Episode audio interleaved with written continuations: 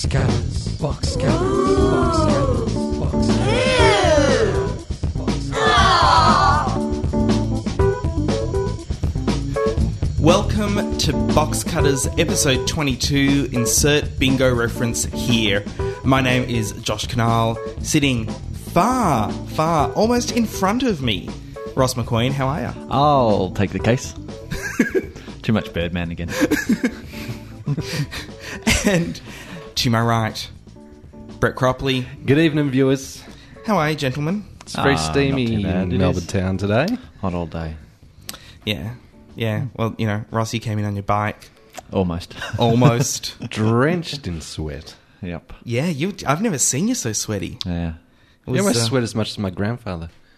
It's just like running off your nose. I, I- I think it was the stress of the back wheel coming off when I was coming in that did it, Yeah, that. that as well as the Yeah, heat. I still don't understand that. Like even even if the quick release wasn't done up, it's still pushing down on the axle. We we we like showing off bunny hopping through the traffic. Not intentionally. Oh, but you got here, and that's the that's the important point. Another important point is what an excellent show we have today. we have, indeed. We've, uh, oh, as always, got some news. Mm-hmm. Uh, Daniel Burt is going to be coming in. This is a, a guy that I bumped into a while ago. He had just come back from New York, having done an internship with The Late Show with David Letterman. So uh, I said, "That's the closest I'm ever going to get to meeting David Letterman. Let's get him on the show." Yep. And uh, and so we're doing that. He's coming in a little bit later on. We've got some crap TV. Ross, you're going to be happy to know I've come around to Lost. It's too late. Oh, now it's too late. No, no, it's No, not. it's too late. It's not. It's, it's excellent. Anyway, we'll uh, we'll go through that. We'll Mm-hmm. also talk about Media Watch, Ghost Whisperer, uh, do some quotes. All of that is coming up later on in Box Cutters. But as always, let's kick it off with some news.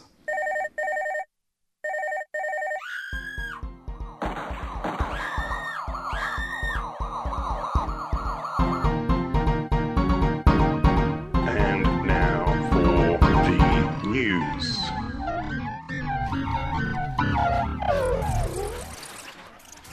All my news is so kind of just below par. I don't know what to start with. so let's uh, let's start with one of my old favorites. Nielsen ratings in the United States. Now we all know how angry I am about the uh, the flawed rating system in Australia and uh, and its cousin flawed They- rating system in America. But they don't have the man and his chicken. no, they don't. They've, They've, got, a whole different system. they've got systems with all sorts of poultry and other farm animals Okay. involved. It's there's so much more into their turkeys over there. oh yeah, yeah. Go go back, uh, you know, a hundred episodes in Box Cutters and listen to me whinge about the sweeps and how sweeps work in the United States. That is messed up ratings. Something uh, I've just discovered is that uh, up until now, the Nielsen rating system has not included people watching television outside of their homes, which means that at college campuses, those people Oh, aren't yeah. being included. Uh, people watching sports games at bars aren't being included. Uh, all of these things are not being included as part of the rating survey. So when they say, you know, however many million people, 700 million watch the latest Super Bowl or whatever the figures are, Yep. that doesn't include people. Well, it's more like 90, but they say a potential audience of Yeah. Yeah, one yeah. billion. But that Surely. doesn't that doesn't include people in bars and Well, no, that it would include people with bars. What they're doing is they're saying, okay, well, we have, we know that, uh, say, 25 people with their pe- people meters are watching the show now. And we extrapolate that to mean that people in their houses, uh, that's probably, you know, uh, 30 million people. Yeah. And then for every person that's watching it in their house, there's maybe two and a half that are watching it in a pub. Mm-hmm. So that brings us up to 70 million people. And then, you know, it goes on. My maths is wrong, but that's not the point. ah right. Uh, the point is their maths is wrong as well. So they they are slowly working to make it more accurate. They're they're about to start uh, taking ratings from college campuses and uh, children who uh, their families are part of the Nielsen Rating Family Survey and have gone to college. They will also be included Oh. in the survey. That's my understanding of how how that will work. So it's like a college spin-off version. Yes, yes. It's like when Jeopardy do their college week. Or like Headland. Headland was originally Summer Bay Goes to College. Yeah, and then it turned into uh, Channel 7, throw away a lot of money. uh, so that's my first piece of below par news. Uh, well, I have some news on the Amazing Race, which we've touched on a few times in the last couple of weeks. And I think where it stood last week, we were saying that uh, that according to Channel Seven, they were going to screen Series Eight first, which went to air last year in the states, followed at some point by Series Nine. yes. And according to several sites on the internet this week, uh, that's apparently not true. And they're going to show Series 9 first, the day after it airs in the States. So, Now, hot, hot off the satellite. I'd be willing to believe that. Mm-hmm. Were it not for the fact that this afternoon I called up Channel 7 once again Yes. and Spoke to Alex. Spoke to Alex, the receptionist, who uh, you know wouldn't put me any further, and uh, and he was adamant that they'll be showing Series Eight, that they couldn't show Series Nine because they don't have it. Of course, they don't have it. That's what I said to him. I said, "Of course you don't have it. It hasn't started yet." And uh, and he went, "Nah, nah, nah, nah, nah, nah." So uh, I, look, I, I'm going to investigate this and see if I can get some kind of official source because. Okay. Yours is yours is from the internet. Mine's from the receptionist. There's got to be someone who knows a little bit more than those two I- sources. in the highlights that they're showing, no, there's no evidence of family members. It's, Yeah, that's- it's it's it's you know the traditional two people getting to the getting to the you know the the checkpoint or the Well, police. in the highlights that they've shown, I have seen none of those humans in my life. Yeah. and I've watched all of Series Eight of which, The Amazing Race. Which would seem to suggest it's Series 9. But who knows? Who knows? Even if it's Series 9 now, if they keep changing their mind as much as they are with Commander in Chief, who knows what they'll screen? They may screen Series 7. no, he actually said. Alex actually said we're definitely not screening Series Seven, so it's got to be Series Eight. You see, that's where I think his, uh, his information may have been a little flawed. uh, in other just quick Amazing Race news, uh, apparently uh, the great host Phil will be out here for the Celebrity Grand Prix. Oh, excellent! Ex- Hmm. So that's high pants and all. oh, Yeah, so. fantastic! That's uh, you know, I think we should all wear high pants that week just to celebrate. You may have heard, if you listened last week to Box Cutters, that uh, Eddie McGuire has become the new head of Channel 9 and so can't uh, host Millionaire anymore. And so the bookies are going ma- uh, mad on uh, who's going to be the replacement. Hang on, are these bookies the bookies at Betfair? Uh, no, it's actually Sporting Bet Australia. Okay, because you know Betfair is uh, co-owned by PBL. Yes, well, I wouldn't trust anything from them. Um, Jamie Durie is apparently making a play for McGuire's old role. Uh, so are Kerry Ann Kennelly, Jana Wendt, and Tracy Grimshaw. Hang on, hang on. Did anyone see Greed, Yes, Great, the- I, I think so. the Channel Ten millionaire kind of rip-off Yeah, yeah, yeah. show that Kerri-Anne Kennerley was hosting? She is poison for any game show. Have you seen ever seen her on TV? She's poison wherever she goes. Why would she even be considered for mentioning in an article? Well, apparently, she's making a play for it. Right. Yes, but uh, the favoured runner is actually an unnamed other contender, which is at odds of four to one. Um, Who is it? No, just other contenders, somebody else, none of the above. Is it is it Sugar Ray Leonard? Because he's been doing some great stuff in the contender. No, uh, they had to add that line uh, to the betting to give the punters a fair go in light of speculation that uh, Channel 9 may use the position to lure back an old favourite like Daryl Somers, Larry Emdur, or Red Symons. Last week Because we were talking Red about Symons Tony had, Barber. had such success hosting a game show Shafted. as he was. Uh, no, I can't. Um, uh, Daryl Daryl won't. Daryl's pretty caught up at seven, I think, and I can't. if, and- the, if the money's right. Uh, I don't know. I don't know if they if they gave him a six thirty Saturday night variety show as well, then I think he'd do it.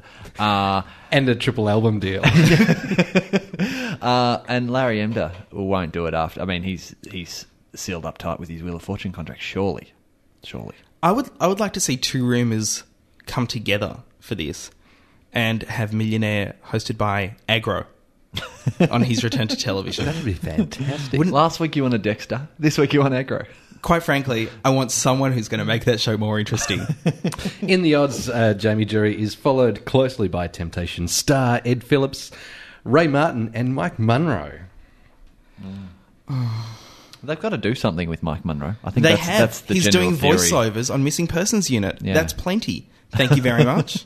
the less I see of that man, the He was better. doing he was doing late news over summer. Yep. Poor Mike. You know, he I top think, of the I, world. think he, I think he still does the 4.30 news. well, he- he's he he also still does. Uh, this is your life. You're looking at me as if there's a 4.30 news. there is a 4.30 news. Okay. Yeah, they Channel Nine started doing a four thirty news because Channel Seven started doing a four thirty news. Yeah. And Channel 10 started doing a 6 a.m. news, which was getting outrated by whatever was on SBS at the time. so I think they've decided to can it. So the Deutsche Welle news in German. No, no, no. The, what's up against uh, uh, on SBS at that time is the uh, world weather map. It's really cool these days. Now they've got live footage from around the world. Oh, really? Yeah, yeah. You don't know it's live. I'm digging it. It could be It's much better than pre-recorded. that satellite photo and cheesy music. I don't know. They were, you know, trippy colors, man. Trippy colors. Uh, one of my favorite shows uh, airing on CBS in America at the moment uh, is uh, not going to return after only three episodes. Oh. It's been canned. This is a show called Love Monkey, which uh, starred Tom Cavanagh from Ed uh, and also Jason Priestley, who uh, who uh, you might remember from uh, 90210. su- such shows as 90210 and uh, such heights as Short. He's a tiny, tiny man Oh, all right. when you see him standing next to you know other regular humans in another show, you realize how small he is. Was that Uh, why he was on a show with a monkey? No, He- there's, he there's was- no monkey in this show. Ah, he was also in uh, True well, Calling. there's the problem. yes, he was. Uh, th- there's there's no monkey in They're, this show. they're, they're promising monkeys with, with the title. The And people, people tune in. and They're clearly disappointed. There is no monkey. The show is, uh, or should I say, was essentially uh, a, a kind of adaptation of High Fidelity for television. Tom Cavanagh plays an A and R exec who is also going through some uh, romantic issues. Really enjoyable, light entertainment drama. Uh, or dramedy, as they've started calling these things in in the states, uh, because as I mentioned last week, uh, Amazing Race is going to air at 10 p.m. So they're actually shifting its time slot. Uh, uh, they have to pull Love Monkey, which was actually planned to benefit from a lead in by The Amazing Race. Now it's not going to wear at all, although uh, a, a representative from CBS said that uh, the network still hoped to bring Monkey back at a future date, but nothing had yet been decided. Just like Joey. It's just like Joey. Hiatus is an axed. Although, Um, although I didn't mention this last week because I didn't think it was good enough news, but this week clearly it is. Uh, members of the cast of Joey are, uh, even if they're on hiatus, taking up offers for other shows. All right. Is Ed still in production? Ed, Yeah. no, I love that show. I know. Well, this is about an A and that R was rep who, uh, here. you know, he uh, he, uh, he But you know- he starts his own uh, record label at a bowling alley, and But you know, the film version of, of High Fidelity was a bit of a travesty. I, I would no, I but hate it's to imagine what they've done. no, no. with It's TV. just it's it's it's not really an adaptation. I mean, it doesn't have the same name or anything. It's just loosely. I, I would have to say it's loosely based on it because it features people who love music and uh, have romantic disasters. In uh, in football news, the AFL football rights. There's quite a bit of speculation over the last few weeks that uh, maybe the Channel Seven and Ten deal was going to fall over because Foxtel was refusing to. Foxtel was basically refusing to speak to either Seven or Ten. Uh, and so, so for a while there, it looked as though the deal could fall over because uh, that would have meant that seven and ten would have been obliged to show all eight games every week, which obviously they weren't going to do. Uh, but apparently, that's uh, subsequently been sorted out, and they are they are talking now. But uh, rumor has it that Foxtel have negotiated themselves somewhat of a better deal, and they're getting the pick of the two Saturday night games Really? as well as the Sunday night Twilight game, which will be new this year. Now, I mean, it's hang on. Are they playing a game especially at twilight because that's the time it's hardest to see the ball? yeah, I think so. Right. Great. Uh, so, if uh, this is just rumor at this, at this stage, but if that's true, uh, after paying a very hefty amount for the rights, uh, Channel 7 and 10 are both getting royally shafted. I mean, it's bad news for 10 with getting the worst of the two games on Saturday, and 7 really need the boost on their Sunday night ratings. Sunday night's still their, their kind of their Achilles heel, and they wanted the big ratings, they obviously wanted the Twilight game, so yeah, be interesting to see what happens. And surely for the punters, uh, football's the loser out of that Oh, definitely. arrangement. Definitely. But uh, still winning just slightly over the uh, Channel 9 Foxtel deal that Channel 9 were trying to put forward. So, Right. The Chasers' war on everything begins on the ABC this Friday night at 9:45 p.m. It's uh, going to be in a floating time slot, depending on how late, how long the uh, Friday night movie goes. And that's Um, always worked so well for the ABC. yeah. Well, you know, the Glass House kept on going with it. Yeah, but nobody watched it at those. okay. Now that it's on you know, regular times, and still, it's that floating time slot is a terrible, terrible idea. Go on. Some of the uh, the rejected names: the Chasers' Age of Terror Variety Hour, which uh, the ABC didn't like. Thank Allah, it's Friday. Uh, and another one that they didn't like. Um, but uh, the Chaser Boys have actually been in the regular news uh, a little bit over the last week and a half, I think. Um, just coming out to well, last night, uh, one of one of the Chasers staffers was actually the submitter of the Leunig cartoon to the Iranian uh, anti-Holocaust um, cartoon challenge in response to the Danish uh, Muhammad cartoon challenge. Um, But they were also in the news for uh, presenting that fake check. That they China check. were, uh, and there was actually an arrest out of that, I believe, um, confronting AWB executive Charles Stott outside the building uh, with a check made out to former Iraqi dictator Saddam Hussein and asking him to sign it. Um, of course, funny. so so you know this is bad stuff, but uh, any publicity is good publicity. Well, that's right. Uh, you know, people loved the uh, the last few Chasers series, uh, so that's going to be good. Uh, in news in brief, uh, Fox in the states are having a, a brand new show called Unanimous. Although, uh, from what I understand, it's actually going to be called Unanimous because of this trend of putting numbers in titles. Uh, nine strangers are currently, as we speak, holed up together in a secret bunker somewhere in California.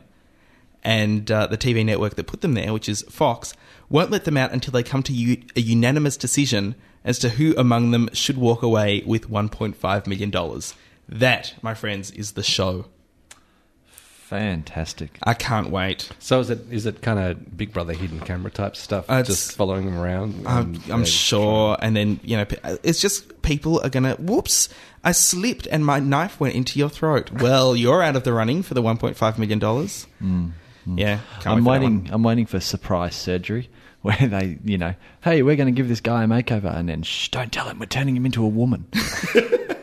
Well, that's, that's I mean, not, they can't sink any lower. that's not far away from uh, from what we discussed a couple of weeks ago with uh, Disney's new reality TV show. Yeah, that's true. Uh, which which was uh, you're dying.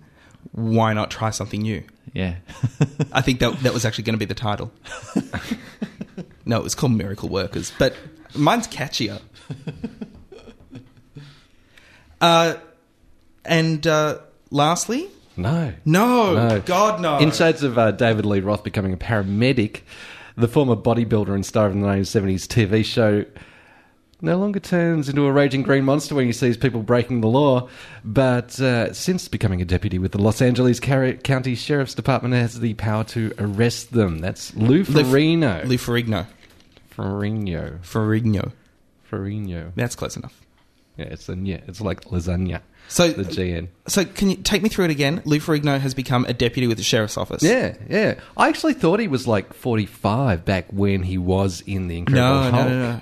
No, And that's- I was I was quite surprised that he's only 54 now. Yeah, yeah, that was just after pumping iron when he was back in the Incredible Hulk. He, uh, yeah, he's uh, he's aged all right as well. He still looks pretty good. Following up from last week with the uh, the campaign for hot dogs for Gold Logie stardom, uh, it is no longer a campaign because the uh, force behind it, the blogger known as Kate, uh, has been threatened by TV Week with uh, legal action uh, because they're trying to cheat the system um, and showing people how to vote without actually buying the magazine, bypassing the legitimate awards nom- nomination system. So, so more to more to what we did mention at the end of the news item last week. You do have to purchase a copy of TV Week to vote. Oh, really? Oh, that that is interesting. I've uh, I've, I've seen a campaign from uh, a, a campaign from Australia's Next Top Model, which uh, we discussed last week, and is not a very good show, uh, where they're angry that uh, they haven't been nominated for uh, for best Australian reality TV show, and uh, they're encouraging viewers to do a write-in, and so they've got ads as a campaign for uh, Oh. for having top model as a write-in Oh, okay. winner. So much fuss over so much nothing. I was going to say that uh, regu- uh, one of our regular viewers, I think maybe Kerry, sent us uh, sent us an attachment uh, detailing all the um, details about the Logie voting for this year. So we should check up on that and find out because that email. uh, this was quite a while ago. Yeah, it's Okay. ages a few months ago. But I'm I'm pretty sure there was there's been a big thing with TV Week this year saying you don't have to buy the magazine, you can just vote. So I'm not sure. I'm not sure where the confusion lies. In Ha Mahati's news, Australia, we're number two. We're number two uh, in the market for pirated TV shows, just after Britain. Uh, downloading has more than doubled in the 12 months to February and is expected to grow rapidly. Australian men aged 18 to 25, quelle surprise, uh, were highly represented amongst the downloaders. Well, it's it's a lot like I was interviewed about that earlier this week on the radio. I was I was interviewed for uh, for Hack on Triple J. Thanks very much to Steve Cannane for calling me Josh Carnell. I'll get you one day, Cannane. I'll get you one day. But yeah, is, isn't that interesting news? And there's there's very good reason for that. Uh, you know, for for one, we're not sure if we're getting season eight or season nine or possibly season seven again of The Amazing Race. I mean, these these things just we're just waiting for them. It Yeah, has if they got- weren't so shit ass, then I'm sure people there would be better viewer loyalty uh, Yeah. with the network And the downloading has kind of gone bang over the last sort of six months or so. It was something that a few people did, like yourself, Josh, but now it does seem like just about everybody's doing it. Well, yeah, and also, I mean, broadband figures have uh, have gone through the roof in the in the last six months as well. So now that people have the bandwidth to do it, uh, it's it's great. Hell, why not do it? Yeah, that's what I say. And that is, yeah, I had a piece of news. It's nothing. The new version of, of Monkey in uh, in Japan is uh, rating one in every three people. More, Has that actually got a monkey? That's Monkey Magic. That's that's the, the new version. It's got a guy who's playing the, the monkey god. That's uh, Okay. that's that. Anyway, So- that But people aren't going to be disappointed. Don't expect a real monkey. I, I think people are going to be disappointed. no, apparently not. Apparently it's really good. But One uh, in, one in three population or one in three viewers? one, one in I'll just tell the three story. Japanese viewers are, are tuning expecting in, a monkey. and that is the Box Cutters news. We'll be back with Daniel Burt, our guest. This is Marieke Hardy, and you are listening to that fluffy white cloud of goodness, box cutters. Stick it in the fire and eat it. Right now on Box Cutters, we're joined by Daniel Burt, who uh, has just returned from New York City, where he's been doing an internship with the writing staff of David Letterman, uh, the Letterman Show, The Late Show with David Letterman, Late Night with David Letterman. Hooray for David Letterman at boxcutters.net. Welcome to Box Cutters, Daniel. Hey, thanks for having me, Josh. You know, pleasure. And, you know, Ross and Brett as well. I mean, Oh, Ross and Brett, sorry. That's I, right. I didn't even realise you guys were here. That's it. But no, thanks for having me. Uh, you know, we, we, we talk about Letterman a lot on this show Right. And rightly Why so. is why is that? because it's brilliant. Right, I see. It's it's an absolutely brilliant show, and uh, when I told the guys that uh, I'd bumped into you and this is what you'd just done, uh, we all kind of went, "How do you get an internship on Letterman?" Right. And I said, "I can't answer that question because I've never done it." Uh-huh. But Daniel Burt could. Do you want to? Oh, I see. That's where you're getting at. Yeah. Yeah, I uh, I did. Uh, You know, I thanks for coming to the the party. internet. I, see, I saw the I saw it advertised on the internet that they offer internships, and I applied once a year ago and got uh, unceremoniously rejected. And uh, then basically I hassled them, hassled them. Damn it! I I was on their backs um, and would ring them, send stuff in. Uh, you know, I would call like because it's nighttime here when it's daytime there. I'd ring at like three a.m. So it was I'd be drunk. I would hector them. it would be abusive. It was embarrassing. I impugned my mother, their mother, my family, and uh, they relented and said, "Well, fly over for an interview. We're not paying for you to fly over, but fly over." And that's what I did. Right. Mm. And then and then once you were there, they went, "Well, he's already here." Well, uh, I, I arrived on the doorstep and they were like, well, either he's crazy or he's just really enthusiastic or a bit of both, which I think, judging by the entertainment business, you probably have to be a tiny bit crazy. And they, uh, th- thankfully, I, I, got it. I, I walked into, um, I got shown the other departments, the, the talent department, the research department, the, uh, all the departments, you know, Mhm. and uh, and walked into the writing department and went into the head writer's office and they uh, had a chat to me for uh, ten minutes, and then uh, I left after an interview of about two and a half hours overall, Yep. and uh, then that was it. They threw me out back onto the street, and it was going to be two days till I found out again. Right. Mm. So they, if they wanted you for a second interview, we're going to fly back. Yeah, well, so that's what I would have had to have done, unfortunately. You know, totally broke, but frequent fly points. I can go to Adelaide and back, damn it.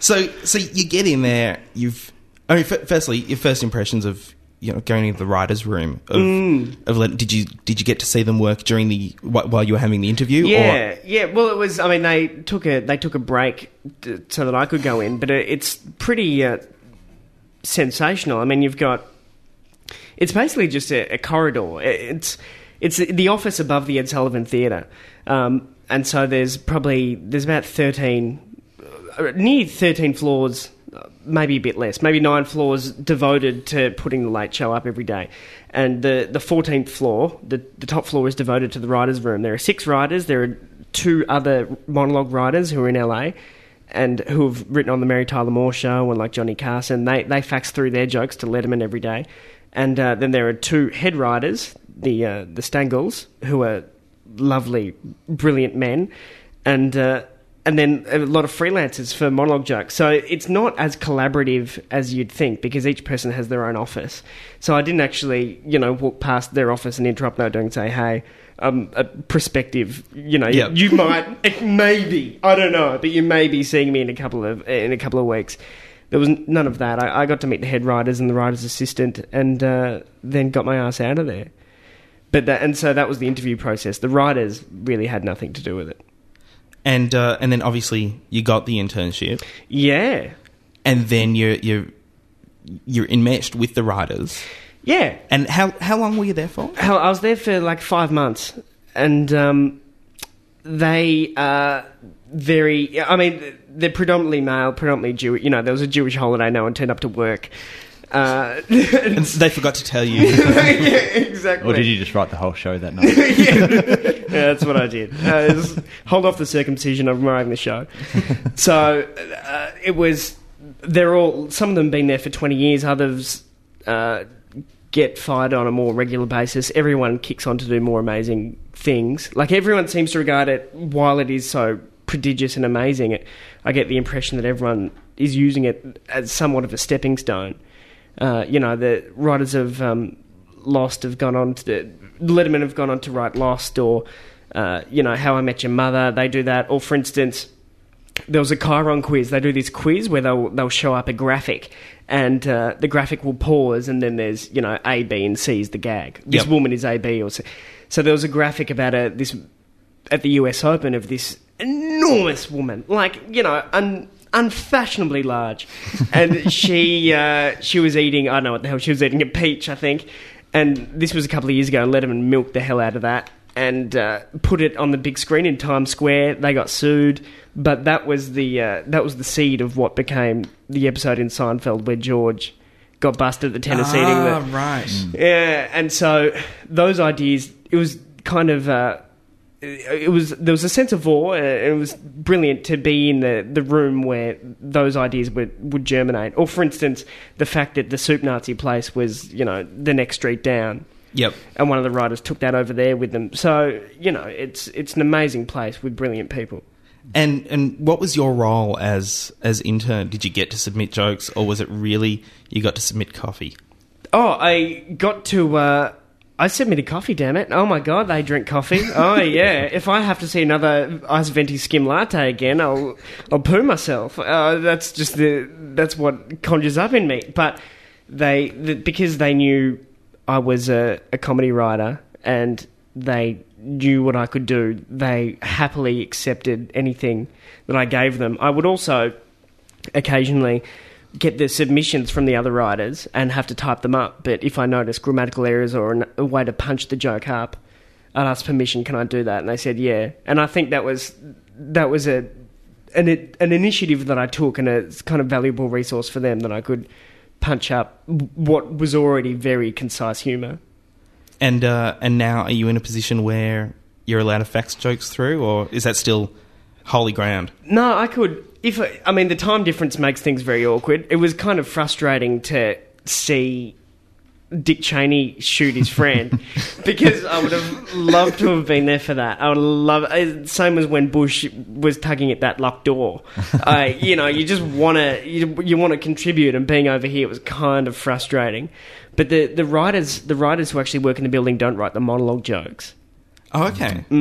It's, So they, they work on the on the segments and the yeah and the sketches yeah, and stuff. Yeah, and they're, they're called extras. In the in, when he sits down at the desk and throws to comedy pieces, that's that's what he does, and uh, so that's that's really what they're in charge of. Um, there is one guy there whose name is Steve Young, who is uh, who's been there for about twenty years, who goes into Letterman's office every day and with monologue jokes from freelancers, which I would submit and pitch mine and the other people's jokes to Letterman, and he would either, you know, acquiesce and you know use them or you know throw them out. So, did you actually hear some of your jokes on the show? Yeah. Was that a was that a big thrill? Yeah, it was. It was, you know, uh, called to called home and said, you know, better tape it. uh, but they, but at the same time, you don't want to. I didn't want to make it so so much of a novelty, and I don't want it to be such a unique experience. that I don't think I could contribute more. So it was probably easier to get top tens on the show because you are writing. Um, there's only six writers and interns and well, me, the intern, and some other people who submit. So the, the pool of uh, submissions is smaller than the monologue joke, where faxes it just crazy people, crazy people just fax it. I don't know where they get the number from, like just big blown up copies of you know their rectum or anything they can get a hold of. They're just faxing it in, saying use it, damn it, use it. And people who don't even use computers, they were like just handwriting the stuff on this old school with crayons. i'm just say how how do you even use a fax machine? So there were there were those crazy people, which were there was one guy. Who, because I would have, have to occasionally answer phones. There was this one guy who uh, would just call up and rant like three minutes just about Russia, just about the state of politics in the world, just saying we're selling arms to the Russians. I don't know. He thought it was 1976, and it was, and and, and he didn't even want a response. He, he didn't even say hello. Are you there? You're listening. He would just rant, and I'd say well said, and he'd say thank you, and he would hang up. And I have no idea what he wanted from that, but it was uh, it was just the, the rich fabric of human experience. And did you get to meet the big man? Uh, I, I walked into an office that he was in. I said hello, and he he said hi back. And uh, I, basically, I I wasn't starstruck, but I'd been in that office about a hundred times before. But this particular occasion, turned around and walked into the door.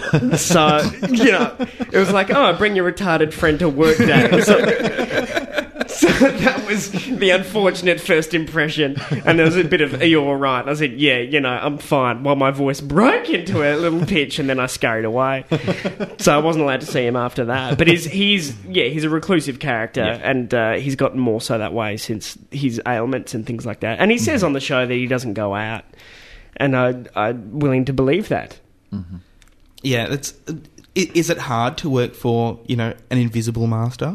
Well, it's it's really interesting because everyone has so much respect for him and love for him, but uh, the staff don't really get to see him that much, apart from the a select few producers and the you know the monologue, uh, the guy in charge of the monologue and stuff like that. It's interesting because he does create the culture, and if you are going to be elusive and uh, difficult to please or something like that, then that's probably going to trickle down. But certainly, if you're going to do a show five nights a week, my God, you need the structure, and it, he's doing it so well. And so, well, if it's if it's all going so well, then how can you how can you fault it? I mean, it's it, it's tremendously stressful, but of course it is. Like, try putting an hour of TV on a night. Yeah, and I think too you see the uh, the relevance of it again, even over here where it's you know nine don't treat it very well, um, but you know whenever something big happens in the US and they're talking about the comedians in the US having a field day, it's always Letterman that they show. That's right. Well, they've got the he's for a start, he's he's a brilliant joke writer himself. He used to be a writer. A lot of a lot of hosts aren't necessarily that great at writing. I mean, they're they're good at delivery. You know. Jay Leno. well, I mean, Jay Leno was used to be, I I think, uh, fantastic, especially when he was a guest on, you know, late night with Letterman back on NBC, which is how he got his start. I think he was. You know, I'd, I'd, I'd walk into some offices and they were watching the old tapes and they were putting them all onto DVD. That was the project at the time, and it was it was magic. It was good seeing him, but now I think he's a bit soft and uh, He's, you know- he's very bland. yeah, and he's a bit And loquacious as well. If you look at 45 minute monologue. well, this I think that's a bit long. Yeah, I, I, I agree. You it's know, just uh, and and it's not funny. I mean, this is the the big difference that between between Leno and Letterman Mm-hmm. is that uh, the Tonight Show with Jay Leno is not a funny show. Yeah, uh, Matt, I don't know why that is. I agree. The the head writer of uh, of Letterman, well, one of the head writers, Justin Stangel, was in Australia, was on the panel, and said that there's a lot of stuff that gets to wear on the Tonight Show that wouldn't that would just get cut immediately, or the writers wouldn't even bother writing it. Uh, for the late show, and it was kind of it was kind of frustrating. I think for a couple of years after the Hugh Grant episode on Leno, when everyone was watching uh, the Tonight Show on NBC. It was it was kind of frustrating to think we're so obviously better. Like, what's going on? I, I don't understand this guy with the huge chin and the it, it's just the chin. What's going on? Do people like the chin? Is that what's happening? And so there was kind of angst that the show was better, but yet it was always coming second. Uh, but yeah, I think to any thinking person, I mean. Uh, the the theory was that people after Carson would just watch NBC out of habit, no matter what it was, like whoever took over Carson. But it's you know it's over 10, 13 years ago now, Well, so you yeah. can't really use that as an excuse. Uh, Although- but sorry, I, I interrupted you. You were talking about how Letterman actually writes jokes. Oh yeah, I would I would hand in the top ten to him, and uh, he would write these comments on them, and they were sometimes arrogant or dismissive, but they were invariably constructive and helpful. So he does have that hands-on thing of uh, of being able to break down a joke, make it funnier. I mean, I, I wrote a top ten for him that he changed and made it immeasurably better Yep. and uh, he does have that knack for what's funny, I think, and it, it also helps that his writers are probably New York based. They like you. You say that when everything happens in world politics or anything, they go to Letterman and Leno, and if you look at it, Letterman's jokes are usually one or two lines. If it's more than two lines, it better be the funniest joke in the world. Whereas Leno has this huge drawn out thing and the, the hmm. more it's drawn out the better the punchline better be because you're wasting our time here so in that essence he's just got that precision comedy right down and nailing an idea in a sentence hmm. uh, w- Was there a, a, a fear in the offices at how popular uh, the Jon Stewart show is is getting? no because jon stewart and letterman are really good friends and you could see at uh, at the Emmys was it? I don't know. I forget. Yeah, it was the Yeah. Emmys when when Jon Stewart praised Letterman, and then naturally Jon Stewart was the guest on the show. You know, a week or two after that. So there is a huge mutual admiration. Um, John Jon Stewart, despite the hype and everything, doesn't rate that. You know, it's, Well, it's, it's it's it's cable. yeah, it's cable. So it's not it's not Letterman. It's not. I think sometimes I don't. This is my personal opinion. Jon Stewart falls into the trap of making a point rather than trying to be funny. Whereas he'll sacrifice the gag to be insightful. Yep. The interesting thing about uh, Jon Stewart is that uh, the the young demographic, the kind of up to twenty five year olds, are actually taking the Daily Show as a serious news source. yeah, that's right. Well, that, I think that's always been the case. Uh, You get your news from the late night comedians, and there's a lot of responsibility with them. So when you see Australian satire reduced to, well, doesn't John Howard have big eyebrows? Because he does. Yeah, he does. Let's face it. hilarious. Oh my god, it's all you need. So when you when when political discourse is reduced to that, it's kind of I feel like letting the team down. Like people are watching, and not that you you want to be an educator, but you want to be a little bit more biting and satirical than pointing out that Amanda Vanstone's fucking huge. Yes, she is. So, so the the things that you learnt over there, you know, above the Ed Sullivan Theatre, yeah, you've brought them back to to Melbourne. How are you going to put them in place here? I don't know. I'm on the writing before I left and comparing it to now. I'm I must be writing twice as twice as much, and uh, I, I think it's so intensive over there, like the 10, 11 hour days. I've honed what's funny. I don't know how to apply it. There's not really much going on in Australia at the moment. My ideally, I'd like to write for the Glass House because that's that's my thing. I'm I'm going. I'll be interning there later this later this year soon. I would, but the idea is that I ruined my dad's retirement and murdered his superannuation so that I wouldn't have to work for free again. Yep. So uh, we'll see and, what happens. And now he's got to send you to Sydney. yeah, that's right. Yep. Exactly. Thank you, Dad. And uh, yeah, I hope you're happy with the chipwood casket. so, in that respect, it's yeah. I, I, I'm, mean, I'm at the ABC. I'm doing stuff for the Einstein Factor, and that's that's great. But I, I'm looking for more work, and I'll, I'll keep up the stand up. Uh, I've got stuff to offer. I ca- they some writers suggested I go to. Uh, go to LA because there's so many opportunities and because the the writing internship is valued so highly that you can get a job in LA. And I thought, well, if I can get a job in LA, I can definitely get a job in Australia. And it's yet to be seen whether that's the case. Can I just ask, is the Einstein factor coming back this year? Definitely. It is. It it is, is. definitely. Ah, We're in. Uh, yeah. Well, are you going to enter? What would be your? no, pick? no, no. I'm just going to. Oh, well, I I don't know. Probably, You guys should do it. Probably Simpsons. Yeah, exactly. Uh, I was going to say though, um, rumor has it Peter Berner's possibly taking over Millionaire. Yeah, that was that was Oh. spoken about. Although I think it was shot down. Yeah. it, it was shot down, but it was an interesting choice. My my guess would be Ray Martin. What do you fellas think? Uh, you know, I've I- got a list of like eight names. I that- think. Yeah. Uh, that are, I think Jamie Durie. Is that a fact? I think so. Oh, that's fantastic. is on the shortest odds. I'd like to see Jana Wendt oh wow, in the chair You see, 'cause sexy. Richard- because she has the pauses. As if the show didn't go for long enough. Yeah. oh my god. You can just see the director, like a pause will go for so long, and they'll just be, well, uh, there must be an ad break. Mid question.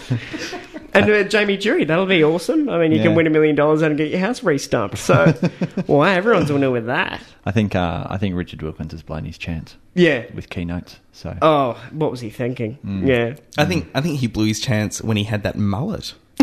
Uh, that was that was it. Yeah. that was it for Dickie. It all started when he got a dog named His Chance. That was the problem. When he, Yeah. On that note, yeah, thank you. thanks so much for, for coming in and uh, yes. and telling us about the, the wonders of uh, writing for television in New Oh, York. yeah, absolutely. And uh, yeah, I hope it's been uh, at least. Well, I hope I haven't bored you. no, it's been great. No, And no, it's- if you when you do the thing on the uh, glass house, Mm-hmm. come back and tell us about that. Absolutely. Yeah, we'll do a compare and contrast. Discuss. Thanks so much for coming in. Thank you. See ya. Cut! That's the worst coma acting I've ever seen. Is it my imagination or is TV getting worse? Ah, this show ain't no good. That was so terrible, I think you gave me cancer. Look out, Smithers! I love this show. I think my favourite part of that intro is it's got to be Calculon. Yeah. Saying that was so terrible, I think he gave me cancer. Yeah, yeah, That's Calculon's one of the greatest characters ever. yeah. And he's at, at that point he's doing like an. Uh, uh, What's he in? It's uh, he's an actor uh, from All My Circuits on Futurama, and uh, he's doing an audition for Bender, and Fry and Leela are outside the door cheering for Bender, and so he says, "That was so bad. I think you gave me cancer." On the other hand, the audience loved you. You're hired. He's great. So Crap He. TV Crap this TV. week. this week, Crap TV goes to the cricket. I thought it was timely now that the cricket's over to get stuck to get stuck into uh, into the crap TV that is the cricket. I've got a few few different bits of crap TV to do with the cricket. One old and three new. All right. Crap ads. The first, no, well, kind of. the first old one is that every year they show news and a current affair in the tea break between between Yeah, know, between the innings. In, in a in a day night match. Yeah. Yeah. Now the tea break only goes for half an hour, forty five minutes, but Channel Nine hasn't seemed to manage to work out that today tonight and the news, uh, sorry, and the news and the current affair actually goes for an hour. Oh, they do. Yes, they yes they, do. They do. So you invariably miss 15, 20 minutes of the cricket. Now, this wouldn't be so much of a problem, but when Australia's batting first, and Australia has the world's premier batsman batting first, it gets very frustrating when you come back from a current affair, which really doesn't need to be on at all, and Adam Gilchrist is already, you know, in the 60s after, you know, like 10 overs Yeah, yeah. They're, they're none for ninety after ten overs. and the match Yeah. is essentially over. Anyway, so that's been pissing me off for a while. But uh, Channel 9 have done a few more things to piss me off recently. The first one is they've started showing ads between the balls. They don't have balls. oh, between between. Uh, uh, sorry, at the cricket. At the cricket. Right.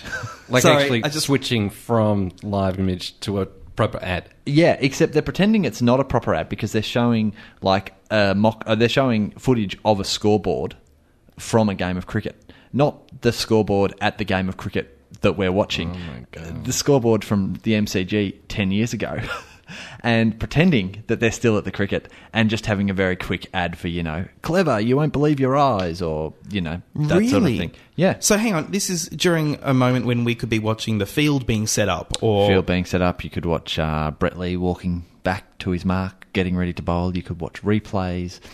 But yeah, Channel 9 are uh, chappelling a few more ads in there. Right. Uh, another uh, another way they've thought of, which is just brilliant for inserting ads, they're doing shots of the crowd, and you know signs are always very popular at the at the crowd, and they they're often showing the signs. Now they've got people holding up mocked up Channel Nine signs saying "McLeod's daughters, seven thirty Wednesday nights." No. Yep. I- Is this part of their panic station strategy? I, I really I have no idea.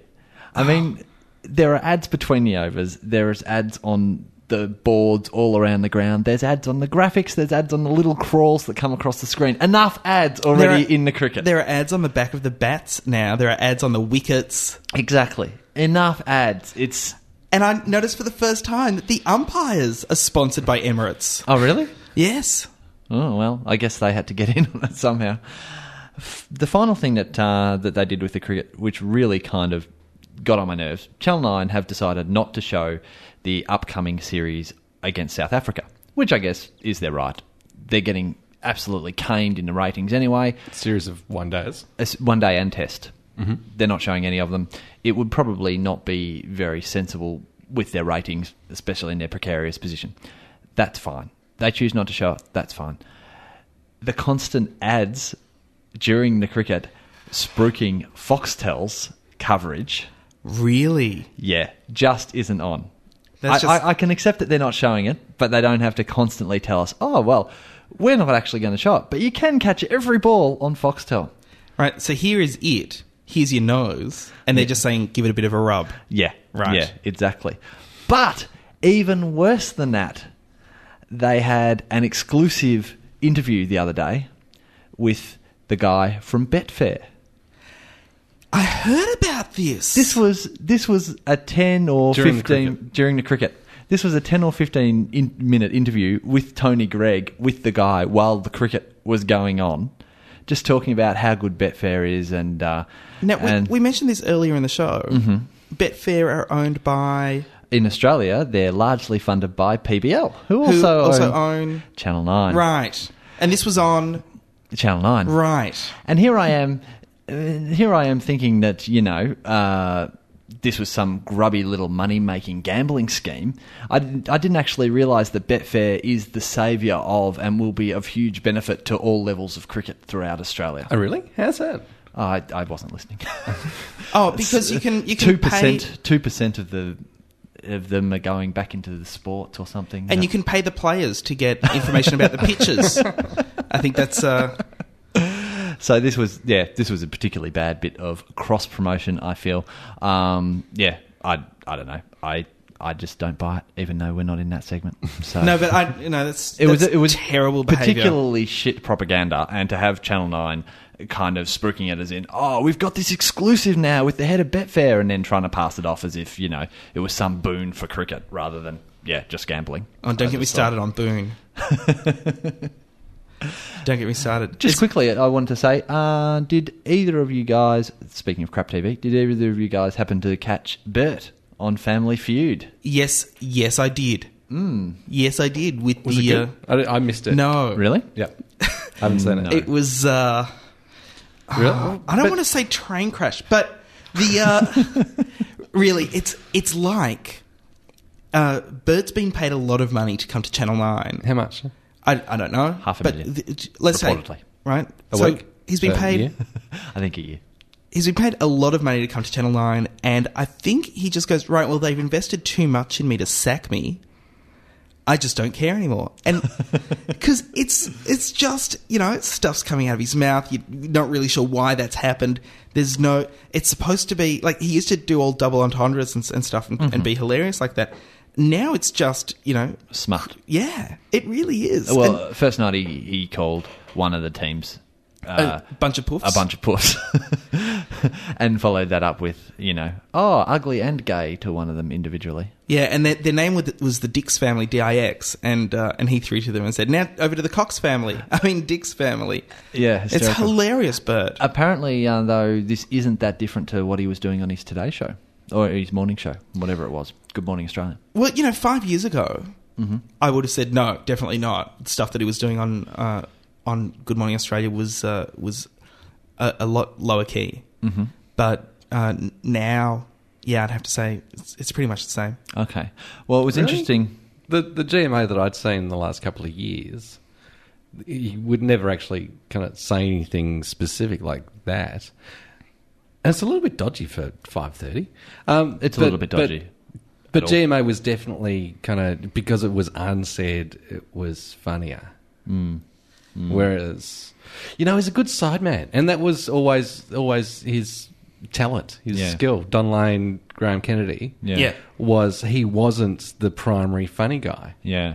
Well, it's uh, it's and, and a little bit with GMA as well, like Belvedere, and, and kind of working working off somebody rather Yeah. than being. Yeah. yeah. But let's you know let's let's talk about the important things here. Yeah. Channel Nine got Bert Newton, put him on Family Feud to do what specifically? to raise the ratings, which it's looking like he didn't do. Uh, first night, he they they had six thousand. Uh, sorry, six hundred and seventy-eight thousand. Uh, but Deal or No Deal had eight hundred and twenty thousand. Eight That's thirty nine, I got. Oh, okay, that's Australia wide. That's Australia wide. Yep. Uh, just in a Melbourne versus Sydney uh, fight, mm-hmm. uh, because Bert's from here.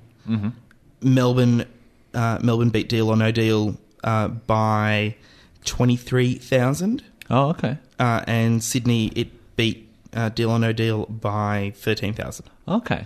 Interestingly, which, though- which f- for a start, you would have expected it to be bigger. Sorry, Brett. Interestingly, though, Ten's early news beat both of them far and away, like 200, 220,000 Yeah. nationally. Yeah. Which is just over uh, Family Feud. which is just frightening. And then, uh, and then on Wednesday night, because uh, Bert missed out for the cricket, but Bert nationally dropped 150,000 viewers between uh, between the Monday and the Wednesday. right. So uh, obviously, that's not um, that's not working for them at all. I did. I did say a, a while back that it was just going to be Family Feud. No one believed me. No one. it's just. It's it is not, just Family It's Feud. not just Family Feud. It's Bert's Family Feud. Speaking of, uh, sorry, going back to, to Channel Nine and what they've done with the cricket Yes. and how they're trying to get ads in everywhere it's possible. Are they going to try to Chappelle any into uh, Kerry's coffin when uh, tonight they air the state funeral for Kerry Packer without any ads or so it would seem. Is, is it the funeral tonight? It's Funeral's not, tomorrow. Funeral. oh, funerals tomorrow. Sorry. Tonight's just a tribute. Tonight's the tribute, the extraordinary life of Kerry Packer, which is Hosted also by his very, very, very, very, very good friend, Rusty Crowe. yes, and uh, uh, it's uh, it, it's going to be uh, commercial free. It's gonna be shellacked by Lost. Well, yeah, Lost's going to kill it. What are, what are they doing on Thursday nights? And then the week after, they're apparently going back to Midsomer Murders. no, Yeah, up against Lost. Now, is this a smart programming move in that they they figure, well, we've we've gonna you know we'll get the uh, blue rinse set because they're not interested in Lost, or or if they just given up on Thursday nights. Panic stations, panic stations. I wonder. That's what's that's what's happening at- at the moment in Channel Nine. People Yeah. running around as though their hair's on fire, screaming. and that was before they realised uh, Eddie was in charge. Hey, there was some good news though. Uh, Millionaire won the time slot uh, with viewers older than fifty-five, which justifies Nine's new nickname in the industry as the Antiques Roadshow. Just uh, quickly, another ratings news, uh, The Biggest Loser apparently rating very well. Mm-hmm. Seven o'clock. Actually, a lot better than I thought it was going to be. Yeah, yeah, not bad. Had a big. Uh, a good show, or better, better ratings. Be- a better show, Better show. than I thought it was going to be. Yeah, had a huge write up in the Green Guide this week. Warnicky loved it, which Yeah. was a bit of a surprise. because he doesn't even watch telly. uh, Prison Break and House are almost level. almost about, yeah, almost 1.5 million each. What's going to happen when they do the crossover episodes? And I can't treat this man as he's a fugitive. oh no, sorry, that was last week on House. They already did that. and I just uh, just want to ask you guys quickly: Has Seven missed the boat with Commander in Chief? Commander in what now? Coming on in on the twenty seventh of Feb after Desperate Housewives. This is the problem. With They- this is the problem with the delay between when it's on in the states and when it's on here. Word has already well and truly filtered back here that it's a stinker and that it's being taken off air until April to be retooled. Yeah, they uh, So surely, like their big promotion of it and whatever, they should have put it on earlier. yeah they they really have missed their Ba-bow. boat. Interesting. Survey says, Not on your Nelly. uh, and that's Crap TV for this week. Box cutters. Coming up on Box Cutters, uh, we're uh, going to be talking about why I've changed my mind about Lost. We'll go through some quotes, and next, we're going to talk about Media Watch. G'day, you're listening to Ed Phillips here from Temptation across the Nine Network, and I am special guest of the Box Cutters. Love the guys' show, love all three of you. God, you're funny. Never miss a show, and like, sometimes if I do, they make tapes of it on the internet and then send it to me. Yes, we do.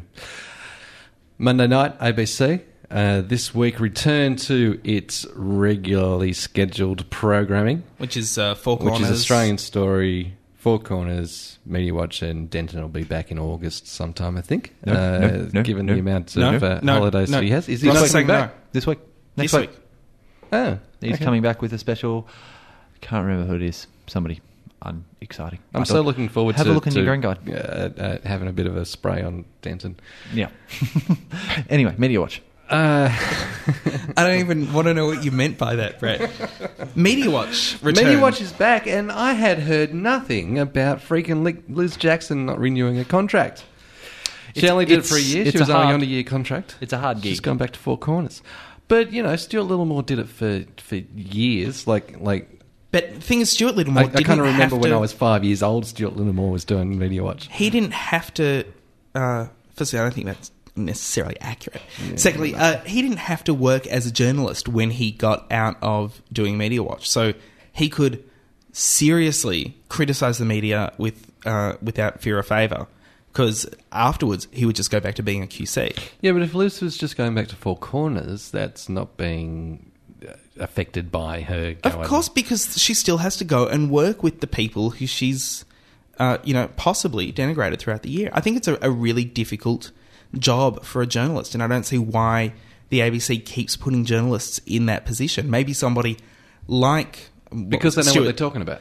Well, what about somebody like Stuart Littlemore, who was a journalist back in the day and has since changed careers and no longer relies on the journalism dollar? You know who I heard for next year?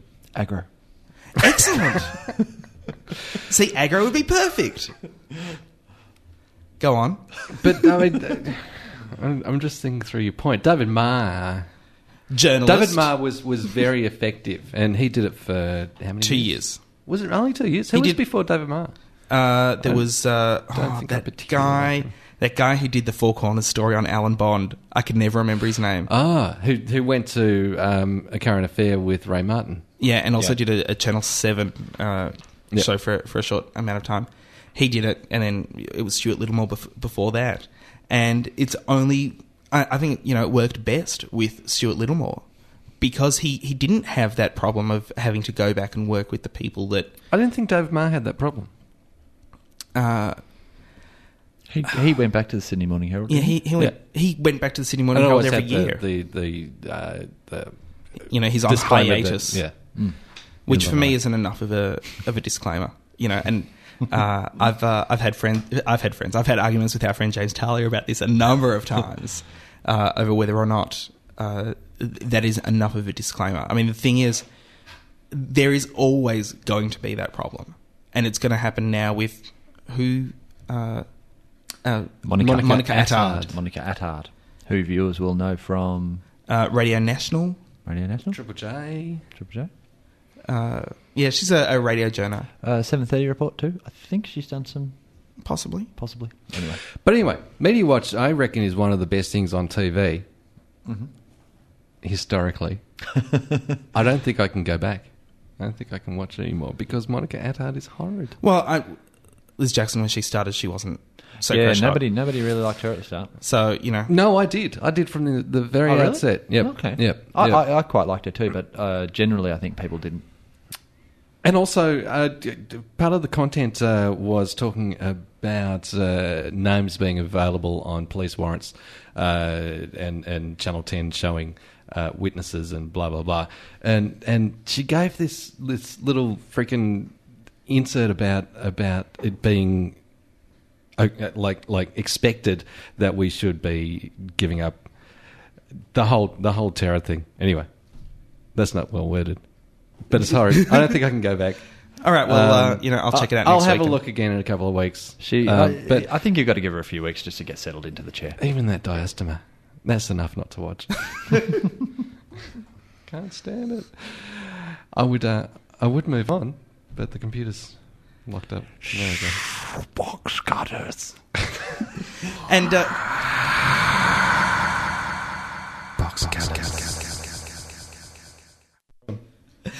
uh, we're uh, just this is going to be very very quick. Why I've changed my mind about Lost. I bumped Ah, into a, you've come back. a friend during the week. You've been one of the others for a few weeks. You've given up the crack. Yes, I was uh, I was one of the others, and now I'm back. Can what I didn't you like ask- about episode three? yeah, I want to ask Brett. Did you like episode three?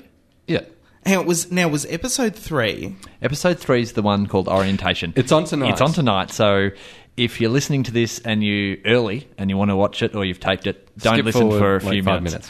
minutes. Is is it the one where the one they with the film. where they walk? Is it the one where they walk through the tunnel, and uh, and Sayid says something about the other side of the tunnel?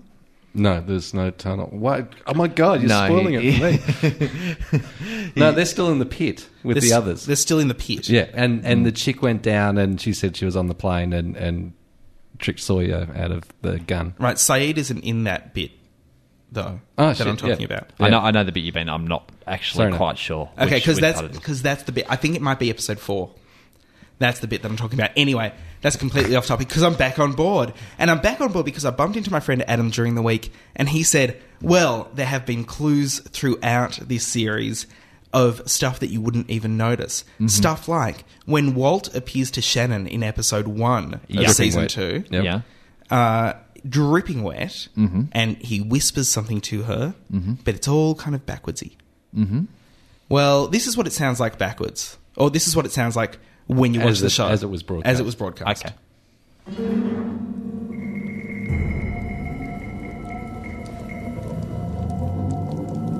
Walt?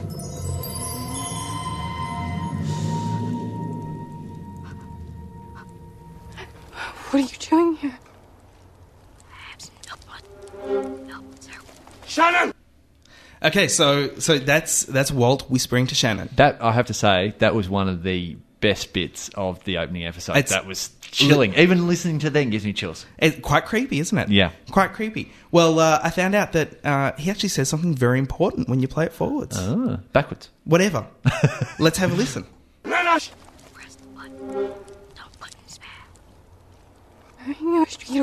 Press the button. No buttons bad. Press the button. Don't. Button's bad. Ah, interesting. That's what he's saying. Interesting. And it was, for those who don't remember, it was Walt who, just towards the end of series one, went up to Locke without, with no knowledge of the hatch and said, don't open the hatch, or something similar. Yes, was, was to that effect. It was also Walt that was reading the comic book with the polar bear. polar Yes. bear in it. It was. And uh, it was also Walt And who was suddenly given, turned up on the island. who was Yeah. given a polar bear by his father Yes. as a present. And there was some suggestion in the Walt flashback episode that he does have some kind of psychokinetic powers, but Yes. that has just been left alone. But there's also episode two of, of Lost, Mm-hmm. Uh, where Sawyer and Episode two of the new. of, of, of series 2 mm-hmm. where uh, Sawyer and Walt's dad. So episode two is forgiven in both your minds for rehashing a little of what we saw in episode one. Only for this one bit. When they're when they're in the water and the shark swims past, Yeah. there is a tattoo on the shark's tail. That tattoo is the symbol of everything that we see inside the hatch. Really? It is on for one frame and only one frame. So that's Really? one twenty fourth of a second. Took me a long time to pause it on that very specific part. So the And shark's yes, tail has the Dharma initiative or symbol. Is that- symbol, yes, has the round symbol of the Dharma Ah. Initiative. There, uh, there are other things that we mentioned about the about the polar bears. All of these things uh, have uh, have brought me back, and now my interest in Lost uh, has has come back. Good to hear. Good to hear. Brett, did you actually like the orientation film? Um,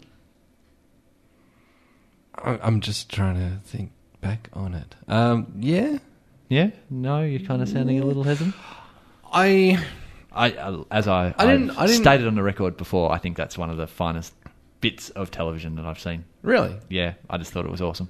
Why. I, I can't put my finger on it, and it's on tonight or a few nights ago, few nights depending ago, on when you're on- listening to this. But was- if you agree with me, send an email to hooray at boxcutters.net. I'm interested to see if other people like the film. So if you're a fan of Lost, give us a. I might have send to have a review of it, but no, it didn't. It didn't stick in my mind. Uh, you, you will have a review of it as you go through coming up episodes. Yeah, you you'll see you'll see it. You'll see some more of it.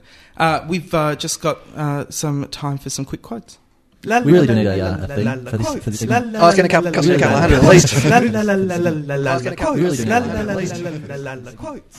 that's Uh, very hot. We might have to fix it up.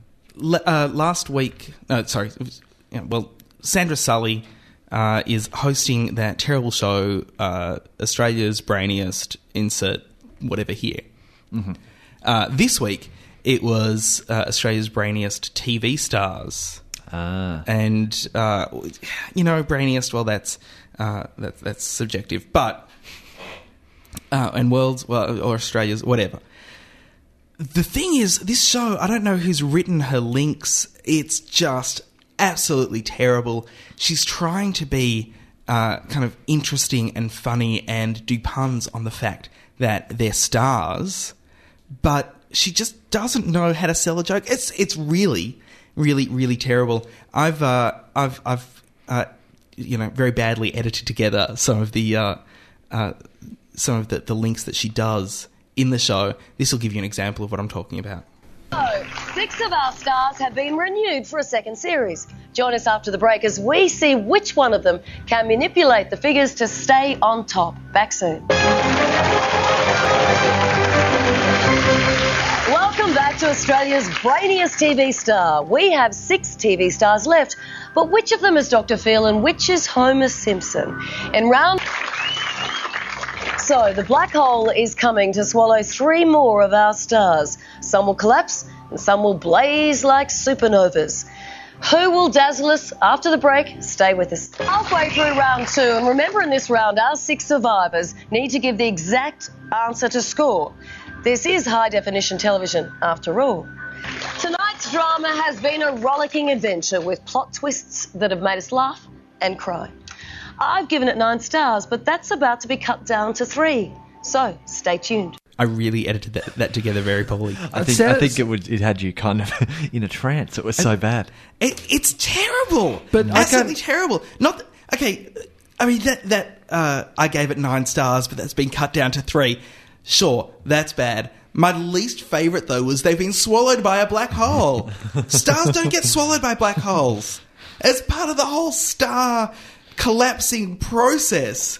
That you know, it- just shut up, shut up. What's wrong with? We'll be back after this. It'd save so much time, so much time. She sounded like that trollop from Big Brother. What's her name? Um, uh, Blair. Uh, uh, you know Blair. the Blair. Blair. Blair. Oh, like Which Blair, year? like Blair from Big Brother. No, no, no, the, the host chick. Oh, Um, Gretel Killeen. Gretel Killeen. Oh no, Gretel's a lot more natural than that. Yeah. She really sounded like uh, you know Sandra Sullytron three thousand. And I'm sure that She always uh, did though. Gretel would kind of turn around and go, "Oh, that's terrible."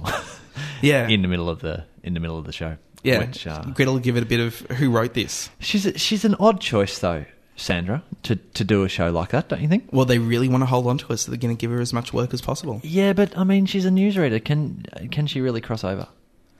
Uh, Eddie McGuire is a sports journalist. Yeah, but Eddie McGuire's Eddie McGuire. I just I just don't think she's terribly good. Uh, no, neither do I.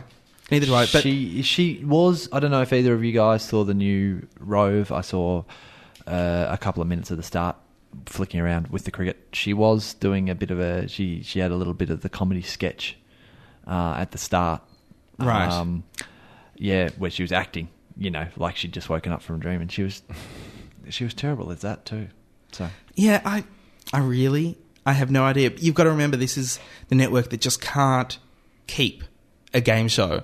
It is the network that had Greed, Greed with uh, Kerri-Anne Kennerley. It's you know they just don't know what to do with a game show, and this is just a you know, further example of that. I don't see Sandra Sully a million miles away from Kerri-Anne Kennerley. Uh, no, I, Sandra Sully is slightly more watchable in uh, in my view. Because she's she's ten years behind. Uh, yeah, pretty much. Pretty much. You know, I, I think uh, after 10 years of, of too much exposure, uh, Sandra Sully's also just going to be terrible. Absolutely terrible. And uh, that brings us to the end of Box Cutters for another week. Uh, sorry, did you have something else queued up, Brett? I did have something else queued up, but uh, as you were looking away from me and just writing without even looking at it, and I was marveling at your dexterity on the paper there. It, it says and play also, theme, also but I just. my, my vision across the desk to be able to actually pick what you were writing. I was, yeah, I I'm was going to show it to you. I'm impressed by both of us. Uh, thank you so much to. if you've uh, been impressed by both of us, send send, us- us, an email at hooray at boxcutters.net. Uh, this has been Box Cutters episode 22. I want to say thank you very much to Daniel Burt for coming in. yeah, he was great. Uh, Very interesting. Yeah, this is a, a really good interview. Uh, also, thanks very much to Alex at Channel 7 for uh, not actually putting me through the departments I want to speak to. And thanks to 3RRR, whose studios we use for recording Box Cutters. You can catch us on the net at boxcutters.net and uh, log in and register to be part of our online discussion forums. Yes, indeed. Uh, so we'll have all of this and more next week. In the meantime, I'm Josh Kinal, not Josh Carnell, Josh Kinal. Ross McQueen. And I continue to be Brett Cropley. Until next week, you can catch us same bat time, same bat channel. That And- was terrible. hey, let's be careful out there. I gotta get more sleep.